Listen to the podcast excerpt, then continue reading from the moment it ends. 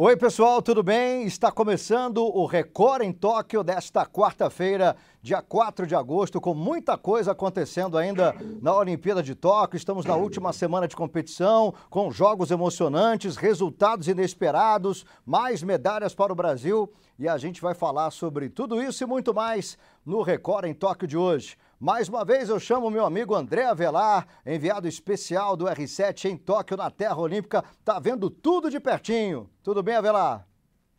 Tudo ótimo, Lucas. Melhor quando a gente tem medalha, tem coisa boa para falar. Medalha da Ana Marcela Cunha. Olha, uma mulher que tem cinco medalhas de ouro em mundiais, 11 medalhas no total, não poderia ficar sem uma medalha olímpica. Então, que bom que ela veio hoje, viu? Sem dúvida, medalha mais do que merecida, né? E além do André Velar, a gente vai contar hoje com a presença do Rafael Valese, né? Jornalista, ele que trabalha também com gestão esportiva, tá sempre ligado em tudo que acontece na Olimpíada. Tem uma tocha olímpica, a gente vai ver atrás dele que ele já desfilou com tocha olímpica e tá aqui com a gente hoje. Tudo bem, Valese? Tudo bem, Lucas? Obrigado mais uma vez pelo convite de vocês para participar aqui do programa. É, é, faz, fez um ano, fez cinco anos agora, dia 1 de agosto, que eu carreguei essa tocha aí, lá em Cabo Frio, um dos meus maiores orgulhos aí da, da minha carreira. E vai ser um dia muito legal para a gente falar sobre a Olimpíada, né? A medalha da Ana Marcela, essa vitória épica do vôlei agora, agora há pouquinho, né? No feminino, então acho que vai ser um papo bem legal aí. Com certeza, é um jogo que acabou agora há pouco, né? O jogo que o Brasil ganhou da Rússia. A gente vai falar daqui a pouco sobre isso, mas antes vamos falar da Ana Marcela Cunha, né? Ana Marcela Cunha, como disse o Avelar, 11 medalhas em campeonatos mundiais, já foi cinco vezes campeã do mundo e numa maratona de 25 quilômetros. Né? Então, essa maratona de 10 quilômetros para ela é tranquilo, viu, gente? É uma das maiores atletas é, da maratona aquática do mundo, isso durante anos, né? durante uma década praticamente. Ela realmente é uma atleta fora de série, uma das melhores de todos os tempos no esporte. E como você disse, Avelar, não poderia ficar sem esse título olímpico que ela já perseguiu há algum tempo. Lembrando, né? Aí a gente está vendo a Ana Marcela. Em 2012, ela teve a decepção de não se classificar para a Olimpíada. Em 2016, uma decepção, porque ela acabou ficando na décima colocação na Olimpíada em casa, Olimpíada do Rio de Janeiro. E a única, a única, o único bom resultado dela foi em Pequim, 2008. Ela tinha 16 anos de idade e ficou na quinta posição. Então, para ela, estava faltando isso, né, Avelar? Estava faltando. Estava faltando, sim, é, eram daquelas histórias de atletas, grandes atletas brasileiros que não tinham uma medalha olímpica, tinham medalhas em mundiais, tinham medalhas em campeonatos importantes, eram conhecidos internacionalmente. Assim, eu estou falando, por exemplo, do Bruno Fratos, para ficar dentro d'água ainda, para ficar na natação. Bruno Fratos conquistou a medalha de bronze também aqui em Tóquio, nos 50 metros livre, a gente já falou programas atrás. Então, a Ana Marcela precisava disso. E como foi importante levá-la lá com 16 anos para Pequim em 2008, como você bem lembrou porque isso vai dando cancha para o atleta, isso vai acontecendo, vai fazendo o atleta acontecer, pegar mais experiência, errar, errar, errar, acertar, e um belo dia estar tá no pódio, como foi hoje. A prova foi muito forte, ela sobra na, nos 10 quilômetros, sobra, assim, é, é, a prova dela, parece que ela está ali tirando onda, termina a prova, ainda é, consegue andar, correr, falar da entrevista numa boa, sem, sem nenhum problema, então, é, assim, é uma das grandes atletas da modalidade, como você bem disse, viu, Lucas? É, ela é chamada agora de a rainha dos mares, né? E com toda razão, porque realmente a rainha dos mares, eu tenho a impressão, Valézio, que não é exagero nenhum a gente falar que ela é a melhor de todos os tempos no esporte, né? É, ela tem um histórico aí na, na, maratona aquática riquíssimo, né? São 11 medalhas em campeonatos mundiais. Ela já foi eleita a melhor nadadora do mundo da modalidade seis vezes, né? Também e vinha batendo na trave em, em, em, Olimpíadas, né? Ela que ainda não tem uma, um título mundial nessa prova, né? Dos 10 quilômetros. Ela já tem medalhas conquistadas na prova, mas não a de ouro. Então, é uma coisa que é, ela vai perseguir provavelmente nos próximos anos, né? Mas ainda faltava essa medalha olímpica, ela conquistou. E com certeza, ela, ela é um dos grandes nomes da modalidade, da atualidade, na história também, já mostrou. E, e, foi curioso também sobre a prova, falando da prova agora, que depois que acabou, ela falou nas entrevistas, né, que ela, ela, ela sabia que ela ia fazer. Ela, ela, a impressão que deu é que em nenhum momento ela se sentia ameaçada. Ela falou: eu, as outras nadadoras teriam que nadar muito para me vencer ali na prova, e não deu outra, né? Ela, ela ficou ali no, no pelotão da frente o tempo inteiro, uma hora liderando, outra hora em segundo, sempre ali. Então, uma performance brilhante, uma medalha de ouro muito merecida que veio coroar aí essa carreira brilhante que ela já tinha antes da Olimpíada. Verdade. Ela que terminou a prova com a medalha de ouro, uma hora, 59 minutos e 30 segundos. Imagina você nadar durante duas horas e terminar a prova do jeito que ela terminou, realmente sobrando. Ela praticamente é, ficou um corpo na frente né, da, da adversária, da, da medalhista de prata. Lembrando que nessa prova, é, no Rio 2016, a Poliana Okimoto terminou com a medalha de bronze, né? Então é a segunda medalha brasileira nessa maratona aquática aí de 10 quilômetros. E olha, Velar, queria tocar no assunto com você das mulheres brasileiras que estão sobrando né, nessa competição, nessa Olimpíada. Oito medalhas já de mulheres né, brasileiras da, no total do quadro de medalhas do Brasil, que é um recorde absoluto. Então, por exemplo, das quatro medalhas de ouro que o Brasil conseguiu até agora, tirando o Ítalo, foram todas de mulheres, né? a Martine Grael e a Caiana Kunze, conseguindo a medalha de ouro, né? A Ana Maria, é, a Ana Marcela agora ficando com a medalha de ouro também, e a Rebeca Andrade, né, que vai ser a nossa porta-bandeira, daqui a pouco a gente vai falar sobre isso também, a Rebeca conseguindo ouro na ginástica. Então, de quatro ouros, três de mulheres, hein, Avelar? Correto, e isso é muito representativo, né, Lucas? É impressionante como isso, a gente, antes de começar a Olimpíada, a gente é, projetava alguma coisa e dizia assim que as mulheres podiam liderar o Brasil no quadro de medalhas. E mais do que esse recorde de oito medalhas, quase a metade do que o Brasil já conquistou, é interessante notar é, a qualificação delas, como você disse também. Os três ouros, no caso, né?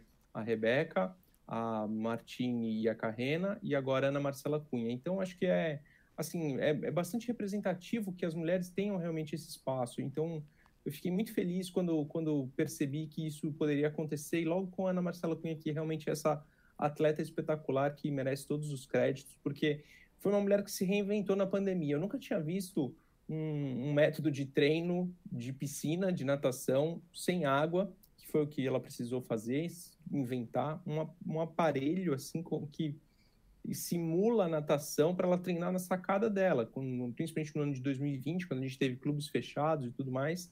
Então, é, isso, é, a medalha de ouro veio, assim, coroar e dizer que valeu. Olha, todo, todo aquele esforço que você fez valeu muito a pena. Com certeza. Parabéns para Ana Marcela Cunha, parabéns para as mulheres, né, atletas brasileiras que estão brilhando em Tóquio. Falar em mulheres brilhando, Valese, que jogo duro, né? Que jogo difícil. Brasil 3 sets a 1 contra a Rússia no vôlei feminino. Olha, eu sinceramente eu achei ali no segundo set, depois que a Rússia ganhou o primeiro e abriu seis pontos no segundo set, eu falei, hoje não vai dar. Mas deu, né, Valese? Lucas, eu tive a mesma sensação, tive a mesma opinião que você, né? O primeiro set a Rússia dominou, né? é, abriu 4, 4 a 0 no, no primeiro set. O Brasil não estava se encontrando, perdeu o primeiro set. No segundo, a Rússia chegou a abrir 15 a 9, ou seja, estava na metade do segundo set, com uma diferença de 6 pontos. Né? E um pouquinho antes foi, foi o, o momento chave da, da partida, é, que foi a entrada da Rosa Maria e da Macris, né, no lugar da Roberta e da Tandara.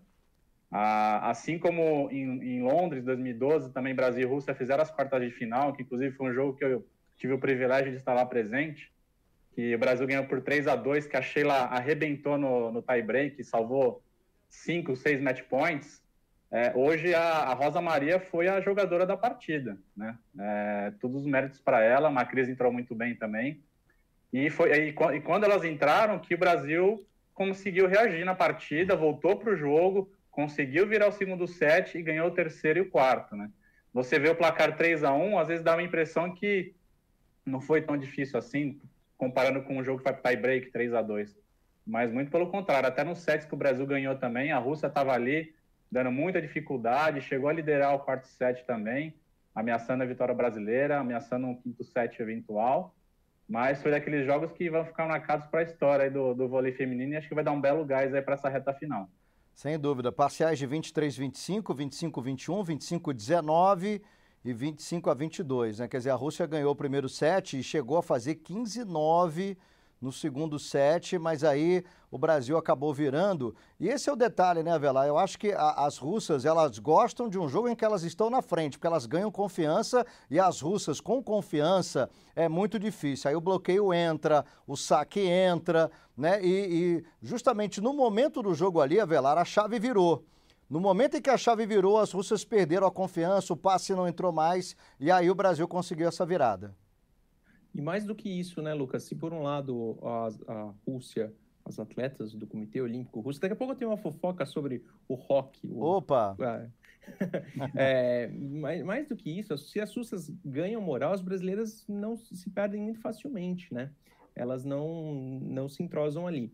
Mas dessa vitória que vale destacar também é como o Zé Roberto tem um time na mão. O Zé Roberto faz as escolhas dele, muita gente não gosta, é, de repente jogadoras de vôlei não entendem, casos de Sheila, Thaisa, Camila Bright, todas elas já tiveram problema, algum tipo de problema com o Zé Roberto, mas se o cara tá tanto tempo aí, poxa, é tricampeão olímpico e vê a alegria que ele estava hoje na quadra, então é porque ele realmente sabe o que está fazendo, a gente pode confiar que o Brasil assim está muito, muito bem no banco de reservas, viu? É, e você falou do Zé Roberto, olha, foi muito legal, muito bacana a gente ver o Zé Roberto. Acabou o jogo, ele saiu correndo igual um garoto, corria para um lado, corria para o outro. Esse é o Zé Roberto que a gente conhece, até porque, Valézio, o Zé Roberto percebeu nessa vitória de hoje, né, contra a Rússia, que praticamente ele está na final olímpica, né? Porque a gente vai ter aí uma semifinal contra a Coreia do Sul que, convenhamos, o Brasil é franco favorito contra a Coreia do Sul. Coreia do Sul que ganhou da Turquia por 3 sets a 2, jogo duríssimo. E a Coreia do Sul não é páreo para o Brasil, né? É, eu acho que é o, é o melhor, é o adversário ideal para o Brasil nessa semifinal, até porque do outro lado da chave é Sérvia contra os Estados Unidos, também jogo pesadíssimo, né? E no, na primeira fase, a Brasil e Coreia se enfrentaram, foi 3 a 0 para o Brasil, o Brasil ganhou de certa forma de maneira tranquila, no primeiro set até foi 25 a 10 naquela ocasião, né? Brasil muito superior. É, e também tem um pouco de semelhança da campanha com Londres, né? Que o Brasil passou pela Rússia nas quartas de final, aquele jogo duro. Na semifinal enfrentou um time asiático também, que foi o Japão, na ocasião, e ganhou de 3 a 0 de forma tranquilíssima também, na Londres. E pode pegar os Estados Unidos de novo na final também, assim como em Londres, Lá na, naquela Olimpíada foi Brasil e Estados Unidos na final, foi 3 a 1 para o Brasil, foi bicampeão olímpico e pode ter um repeteco aí mais para frente também. Mas primeiro tem que passar pela Coreia. Mas eu acho que, como você falou, Lucas, eu acho que o Brasil é muito favorito para ganhar essa semifinal. Seria uma surpresa uma derrota brasileira. Sem dúvida. E, Avelar, é, nessa madrugada, né, o horário daqui do Brasil, uma hora da manhã, né, o horário daqui, uma da tarde, né, já para você tem Brasil e Rússia no masculino. Aí já é semifinal, já vale uma vaga para a decisão olímpica no vôlei masculino e logo a Rússia, né? Que foi a seleção que meteu 3 a 0 no Brasil na primeira fase. O que, que você está esperando aí desse jogo no masculino, hein, Avelar? Foi aquele 3 a 0 preocupante, né, Lucas? Lá no começo da Olimpíada parece que faz um tempão danado, mas não, foi agora há pouco. Então, mas acredito que dali em diante o Brasil pegou um pouco mais de ritmo de partida, tá? É, acho que as coisas começaram a se encaixar mais. O ataque, que de repente não tinha tanta peça assim, é, a gente comentava, por exemplo, do Leal, que não vinha virando as bolas, não vinha encaixando, tinha assim, pouquíssimos pontos né? no torneio olímpico. Parece que está mais à vontade, enfim, acho que tem. O, o Renan tem, tem nas mãos ali boas peças para o ataque também. Acho que consegue passar. É a nossa torcida, evidentemente, mas bem concentrado, fazendo um jogo ali bem feito, acho que consegue passar sim. Brasil que é, está com um alvo nas costas, né? Vindo do título da Liga das Nações, mostrou bastante do seu jogo, mas tem tudo para avançar sim. Tomara, viu? Brasil e Rússia, a gente, claro, vai falar amanhã, né, sobre esse jogão aí, essa possível vaga do Brasil. Tomara que seja uma vaga na decisão olímpica no vôlei masculino.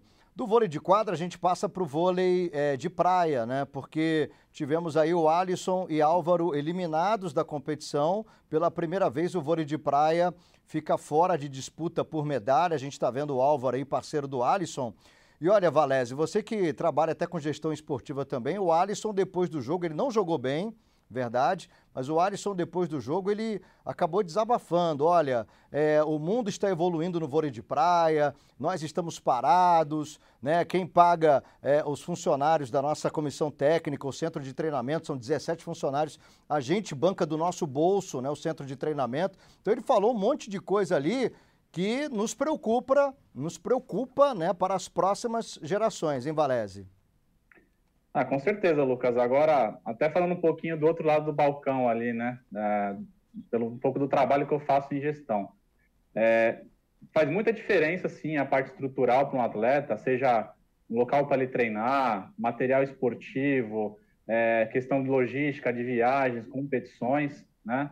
Faz muita diferença ah, na trajetória de um atleta se ele tem um melhor, melhor material, melhor, melhor comissão técnica à disposição, ou se ele tem que correr atrás, né? Às vezes com uma estrutura não tão favorável assim, e, e precisa de um suporte melhor. O que me chama atenção nessa, nessa, nessa declaração do Alisson é que a gente fala de uma modalidade que ela teoricamente seria bem servida é, em termos de recursos, né? É, ela está sob o guarda-chuva da Confederação Brasileira de Vôlei, que a gente sabe que tem, um, tem uma estrutura organizacional boa, tem patrocinadores fortes. Então me chama muita atenção essa declaração do Alisson e eu fico até curioso pessoalmente.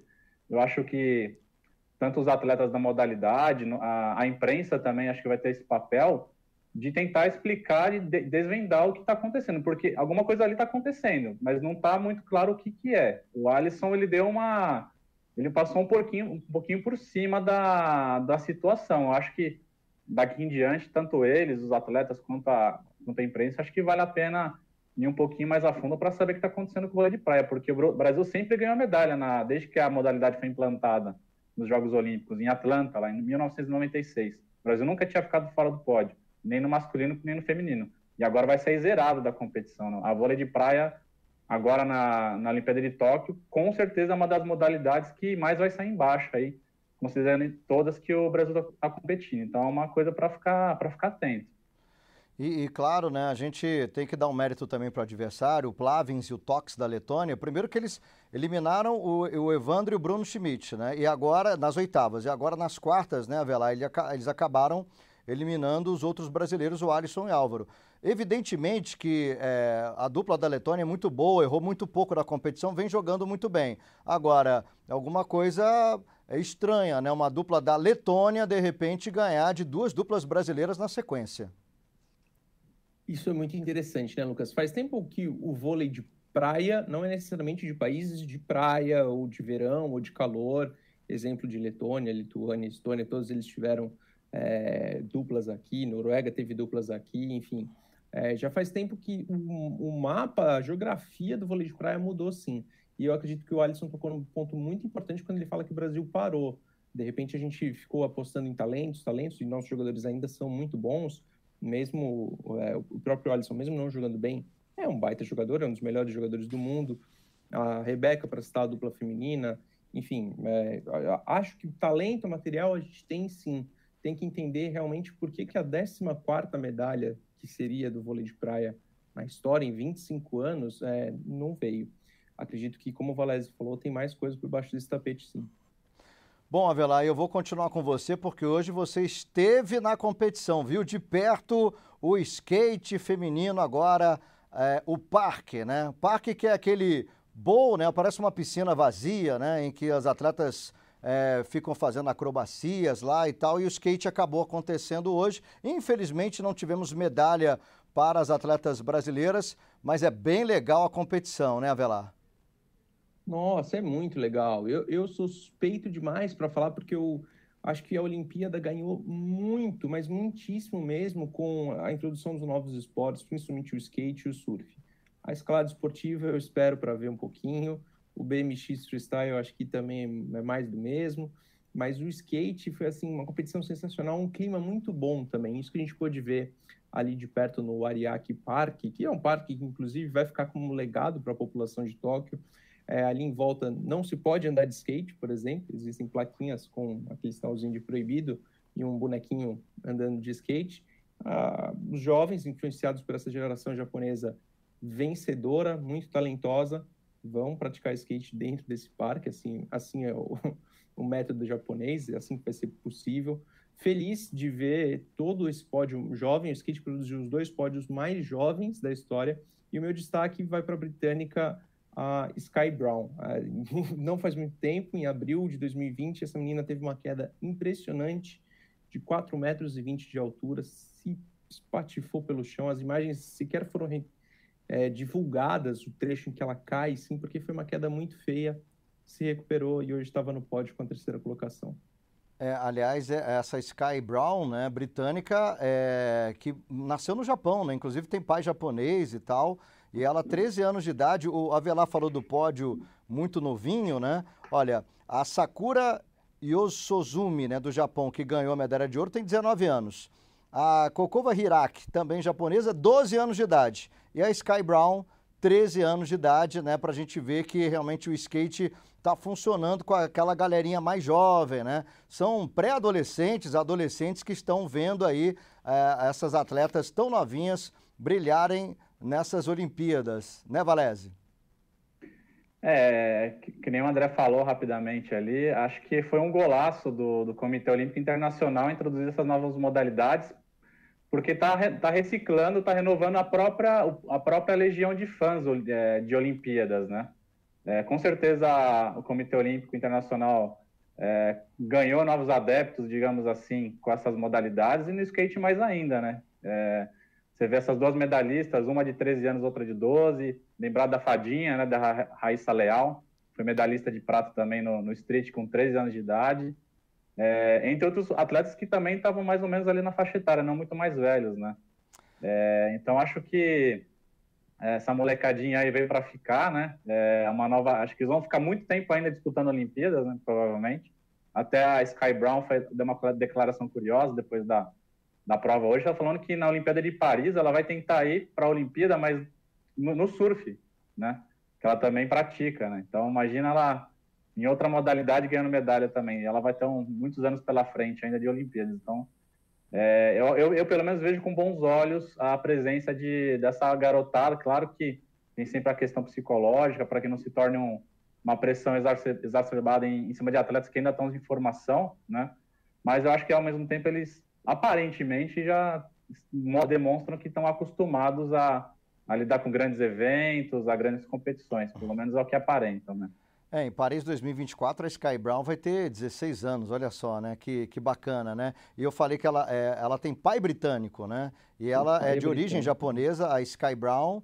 É, e inclusive a Raíssa, quando viu a Sky Brown ganhando medalha, chorou, se emocionou. As duas já postaram várias vezes nas redes sociais, são amigas, são da mesma idade. É, é bem bacana ver essa meninada aí no, no skate. E, e, o skate também, eu queria até, Avelar, que você falasse da Dora Varela e da Indiara Asp. Elas fizeram a final olímpica, não conseguiram medalha, mas parece uma grande família o skate, né? Uma japonesinha caiu, todo mundo foi lá consolar a atleta. Imagina se isso acontece em outros esportes. Não acontece, não, é difícil, né? É, Lucas, só para complementar um pouquinho, a Sky Brown é de Miyazaki, aqui, aqui no Japão, é, e mora um pouco aqui, um pouco em Los Angeles, enfim, é, mora pelo mundo, né? É, sempre atrás das competições. Sobre as brasileiras, é muito importante fazer final. Acho que isso, assim, a gente não, não, não vende jornal por causa disso, não consegue é, grandes espaços, grandes manchetes, porque fizeram final, mas é muito importante vê-las na final, porque isso é a demonstração de força da modalidade, de força dos dois gêneros na, na modalidade. Para mim, amanhã, agora, daqui a pouco, começa a, a, a, a competição masculina, com Pedro Barros, Pedro Quintas e Luiz Francisco, que é um completo menino maluquinho, tem bastante chance de medalha sim. Então, acho que o masculino no parque está mais bem ranqueado, mas eu fiquei muito contente de ver as meninas sim. E sobre esse momento mais emblemático, que quando a Momiji cai, perde, perde a chance de pódio, todas vão abraçar, Sky Brawl falou sobre isso também, falou, pô, a gente é uma grande família, não tem essa que a gente fica torcendo, secando para outro perder. A gente quer que todo mundo acerte, faça o seu melhor e deixem para os jurados definir. Então, até isso o skate trouxe de bom para esses Jogos Olímpicos. Legal demais. O skate park que teve a participação de 20 atletas né, na fase inicial, e aí as oito primeiras passavam para a final olímpica. A, a Dora Varela passou para a final olímpica, ficou em sétimo lugar. A Indiara passou também para a final olímpica, ficou em oitavo lugar. E a Isadora Pacheco não foi para a final, ficou em décimo lugar na classificatória e acabou não fazendo. A gente está vendo aí, ó, a Indiara e também a Dora Varela, né? A Dora de capacete vermelho, a Indiara de capacete azul, azul, né? As duas se abraçando ali no belíssimo parque. Realmente o skate feminino que está ganhando adeptos, com certeza, depois dessa Olimpíada, vai ganhar muito mais gente querendo praticar o skate por causa da Olimpíada.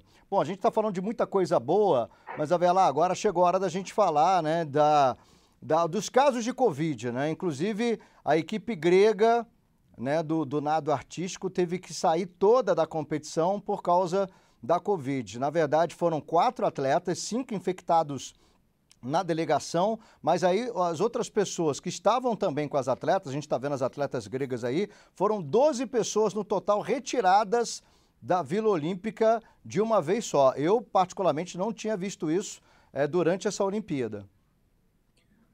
Era um temor, era um temor do COI, da Organização Olímpica, de todos nós, que isso pudesse atrapalhar bastante o andamento das competições. Se dá para dizer, felizmente, acredito que não, mas que isso aconteceu agora, cinco dias do fim das Olimpíadas em si.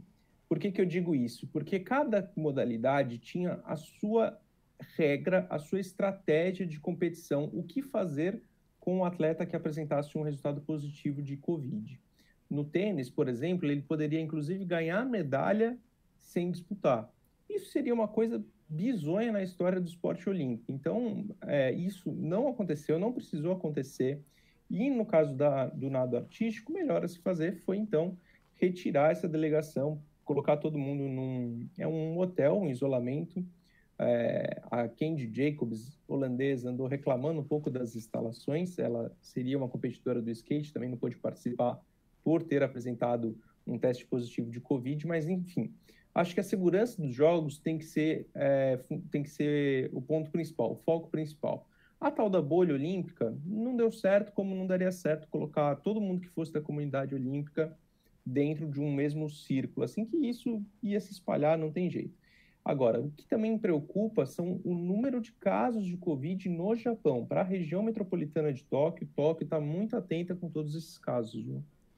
É, e, e aí, Valésio, o que eu acho que eu imagino, que todo mundo imagina que vai acontecer, é que, claro, que a organização dos jogos, né, enfim, é, todas as autoridades de Tóquio vão esperar a Olimpíada acabar para tentar fechar mais ainda o cerco né, é, é, contra a Covid, mas por enquanto vão deixar rolar. Esses últimos dias de Olimpíada não tem muito jeito, né, Valésio? Porque atrapalhar a competição, lógico que atrapalha, mas as medidas estão sendo tomadas, né? É, como o André falou, eu acho que o, o grande problema talvez não seja para a Olimpíada em si, claro que para a Olimpíada também, mas é para a população japonesa, para quem mora em Tóquio, na região. Né? É, hoje mesmo estava lendo um pouquinho antes do programa, foram mais de 4 mil casos só hoje em, na, na, região de Tóquio, e a gente precisa ver qual que é o impacto que a Olimpíada vai deixar para quem mora, né? Quem mora no Japão, quem mora em Tóquio, enfim, quem quem estava ali é, participando de alguma forma da Olimpíada. Né? Eu acho que, é, pelo menos espero que esses atletas se recuperem, essas pessoas envolvidas na Olimpíada, assim como os moradores lá do, do Japão também, que não tenham é, nenhum, nenhuma coisa, questão séria de saúde por conta do Covid, mas eu acho que acabando a Olimpíada, o, a, o Japão, a cidade de Tóquio, enfim, as autoridades vão ter esse abacaxi aí para descascar vão ter que provavelmente cercar, fechar um pouco do cerco aí da população, talvez, né, é, restringir um pouco a circulação. E, mas enfim, era um, era um risco que corria, né?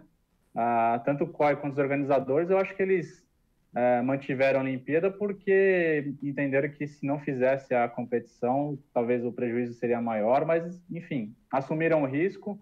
É, acho que todo mundo imaginava que isso pudesse acontecer.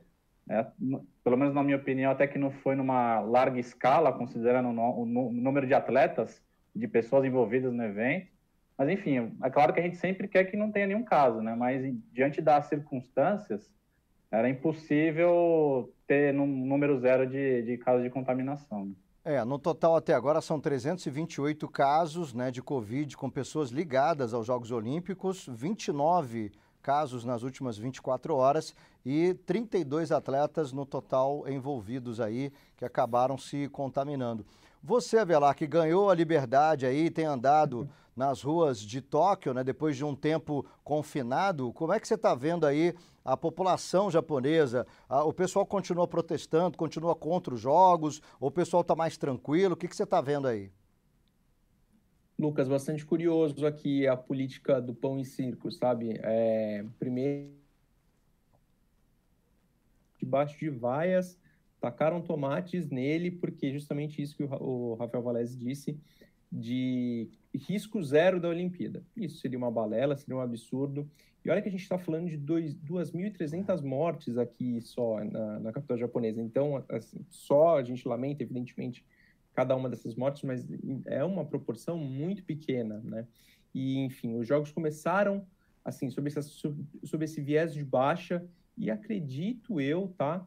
Que à medida que o Japão foi ganhando medalha, a coisa foi amansando um pouco. A restrição para nós, jornalistas, depois daqueles primeiros três dias aqui, nesses metros quadrados cercados no hotel, sem poder sair daqui, podendo sair daqui por apenas 15 minutos, depois 11 dias frequentando apenas lugares olímpicos, e só aí no 15º dia podendo circular pelas ruas livremente, tá ok, funciona, mas em diversos momentos, em diversos lugares, você tem que mostrar o seu celular que tem um aplicativo em que você registra o seu estado de saúde e a temperatura. Diariamente a gente tem que colocar nesse aplicativo a temperatura e se tem algum sintoma de, de Covid ou não. Então, assim, resumindo, à, à medida que, que o Japão foi se destacando um pouco mais, que a Olimpíada foi dando certo, que os casos de Covid, é, eles passaram de mil, infelizmente, é, ao longo das Olimpíadas, agora estão 4.100, acredito que é esse o número, na região metropolitana aqui de Tóquio, como se, como se fosse a grande São Paulo, por exemplo, mas quando o Japão foi ganhando um pouquinho mais de força olímpica, os casos foram, a preocupação, as manifestações foram diminuindo, tá? Bom, vamos falar agora então que a gente está comentando sobre a Olimpíada, né? Uma escolha que foi feita hoje, né? Com a Rebeca Andrade, a nossa medalhista de ouro da ginástica, duas medalhas nessa Olimpíada de Tóquio, escolhida como porta-bandeira do Brasil na cerimônia de encerramento dos Jogos. Aliás, cerimônia de encerramento que vai acontecer domingo, 8 da manhã, pelo horário de Brasília, 8 da noite, o horário de Tóquio, para fechar a Olimpíada. É, foi boa a escolha, Valese, da, da Rebeca? Ah, com certeza. Eu acho que seria difícil escolher outro, outro nome, né? A Rebeca foi a, é a única atleta brasileira até o momento, e muito provavelmente será até o final dos Jogos, com duas medalhas agora no, em, em Tóquio, né? Agora no Japão, o ouro no salto e a prata na, no individual geral na ginástica. Todos os demais atletas medalhistas é, vão sair só com uma medalha, né? E acho que a representatividade dela também, né? É, ela vai representar ali o, a, a, o esporte feminino, né, que está arrebentando aí na, na delegação brasileira. Acho que ela vai, vai representar também todos aqueles atletas que sonham com uma Olimpíada, pela história dela também, de, de inúmeras lesões, é, de, de quase desistir até da própria carreira diante das dificuldades, e ela foi lá, batalhou, venceu. Eu acho que é, é uma grande mensagem, não só para quem gosta de esporte, mas para toda a população brasileira, a escolha da Rebeca, de de perseguir os sonhos, perseguir os objetivos, não importa de onde você venha, não importa a sua história, é, que você tem, tem, tem chance de chegar lá. Nem todo mundo consegue, é claro, mas ela foi lá, conseguiu, então eu acho que o simbolismo dela não poderia ser melhor por tudo que ela fez antes da, da Olimpíada, por tudo que ela fez na Olimpíada, então acho que foi uma escolha perfeita aí do, do Kobe. E aí, Avelar, Assino embaixo, assino embaixo tudo que o Valese falou.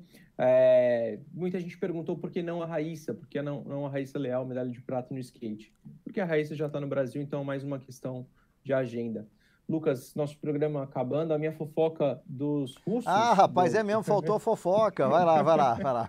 Tem dois russos aqui no hotel e eu perguntei para eles, é, batendo papo, assim, antes da gente pegar o ônibus olímpico e vai para as arenas olímpicas, o que, que eles estão achando do tal do ROC, o ROC, Comitê Olímpico da Rússia, né? Atletas que representam o Comitê Olímpico da Rússia. Eles deram gargalhada, Lucas e Valézia, amigos. Eles estão tirando onda com essa história. Ou seja, assim, ah, a Rússia não pode competir, mas a gente está aqui. Poxa, o nosso hino não pode tocar, mas toca Tchaikovsky na, na, cada vez que é a gente ganha medalha de ouro. Tá bom demais. Aliás, foi muito emblemático hoje. Não tocou o hino russo, né, no jogo Brasil e Rússia no vôlei feminino, mas tocou com Tchaikovsky. Está tudo bem, né? Eles estão, eles estão, é, na verdade, eles, eles não estão se sentindo como do Comitê Olímpico Russo. Eles estão se sentindo russos e é isso que importa para eles, né? Com certeza. Bom, vamos dar uma olhada na programação. A gente vai ter a programação dessa quarta-feira para quinta-feira, né? Já à noite de quarta-feira, manhã de quinta-feira pelo horário brasileiro. O skate park masculino, o Avelar falou, do Luiz Francisco, Pedro Barros e o Pedro Quintas também a partir das nove da noite. Depois tem Felipe dos Santos no decatlo, atletismo, revezamento 4 por 100 feminino, Darlan Romani com chance de medalha, arremesso de peso, afinal no masculino. E o revezamento 4 por 100 masculino também, isso já na noite de quarta-feira. E aí depois tem o pentátulo moderno com a Eda Guimarães, ah, já na quinta-feira, né? E aí uma da manhã o vôlei masculino, já na madrugada de quinta-feira, a semifinal Brasil e Rússia. E tem o boxe, Beatriz Ferreira disputando uma semifinal contra a Mira Potskonen, da Finlândia, e o Ebert Souza também semifinal no boxe masculino contra o Gleb Bakshi, da Rússia. A marcha atlética de 20 quilômetros vai ter o Caio Bonfim, o Lucas Mazo e também o Matheus Correia, são três representantes brasileiros a partir das quatro e meia da manhã, já na manhã de quinta-feira. Quadro de medalhas, você está vendo aí, a China continua bem na frente dos Estados Unidos, deve se manter assim até o final da Olimpíada, com o Japão na terceira colocação. O Brasil agora pulou para a 16 posição, quatro medalhas de ouro, três de prata, oito medalhas de bronze. Parabéns aí para o Brasil, 15 medalhas no total. Você acha, Velar, que o Brasil vai subir mais ainda no quadro de medalhas depois disso? Vai subir, tem dois vôleis aí para acontecer, o futebol masculino, é, os coletivos do Brasil vão impulsionar isso um pouquinho mais. Então, estou confiante sim, o Brasil pode chegar ali perto do top 10. Legal demais. Obrigado então, Avelar, que participou com a gente. Vamos dar uma olhada então nas medalhas brasileiras até aqui, né? Já que a gente está falando dessas 15 medalhas. Então, ó, no surf masculino, o Ítalo Ferreira, medalha de ouro. Ouro também com a Rebeca Andrade no salto na ginástica artística. A vela com as meninas brasileiras bicampeãs olímpicas. A natação, né, hoje. É, ontem à noite, na verdade, com a Ana Marcela Cunha na maratona aquática. E aí a gente tem medalha de prata no skate masculino com o Kelvin Hoffler, a Raíssa Leal também ganhando medalha no skate street para o Brasil, a ginástica artística mais uma vez com a Rebeca Andrade, que vai ser a nossa porta-bandeira, e o bronze aí vindo no judô com Daniel Cargnin, o Fernando Scheffer na natação nos 200 metros borboleta, né, a natação do Fernando Scheffer, o judô na categoria meio pesado com a Mayra Guiar, o tênis com a dupla feminina do Brasil que fez história, o Bruno Fratos com 50 livre, 400 metros com barreiras, o Alisson dos Santos, uma medalha muito comemorada por todos nós brasileiros, e no boxe, o Abner Teixeira no peso pesado ficando também com a medalha de bronze, além do bronze do Thiago Braz no salto com vara no masculino. E você, com certeza, vai ver tudo isso aí no portal R7, toda a participação brasileira, número de medalhas também.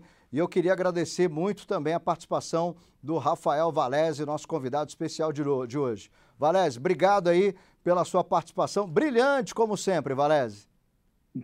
Obrigado, Lucas. De novo agradeço o convite de vocês para participar. Para mim foi um enorme prazer e estou à disposição de vocês. Só para terminar, o Brasil muito perto de quebrar o recorde de medalhas, né? Foi em 19 na Rio de Janeiro. O Brasil já tem 18 medalhas garantidas, né? Está só uma atrás e muito provavelmente pode ter boas chances de quebrar já nessa próxima jornada no skate ou o Brasil classificando para a semifinal do vôlei masculino. Então, o Brasil tem tudo aí para quebrar esse recorde nos próximos dias. O que seria sensacional, né? Porque a Olimpíada, a última Olimpíada foi em casa, né? E o Brasil conseguiu 19, já tem 18 garantidas e eu acho que vai chegar umas 20, 22 medalhas, com certeza o Brasil chega. Avelar, quando acaba a live, né, meu amigo, é hora, você já sabe que é hora de descanso, né, para você.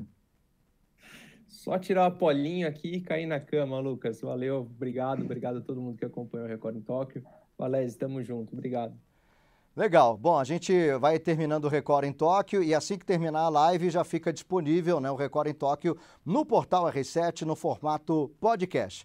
Forte abraço para todo mundo e amanhã tem mais Record em Tóquio. Até mais. Valeu.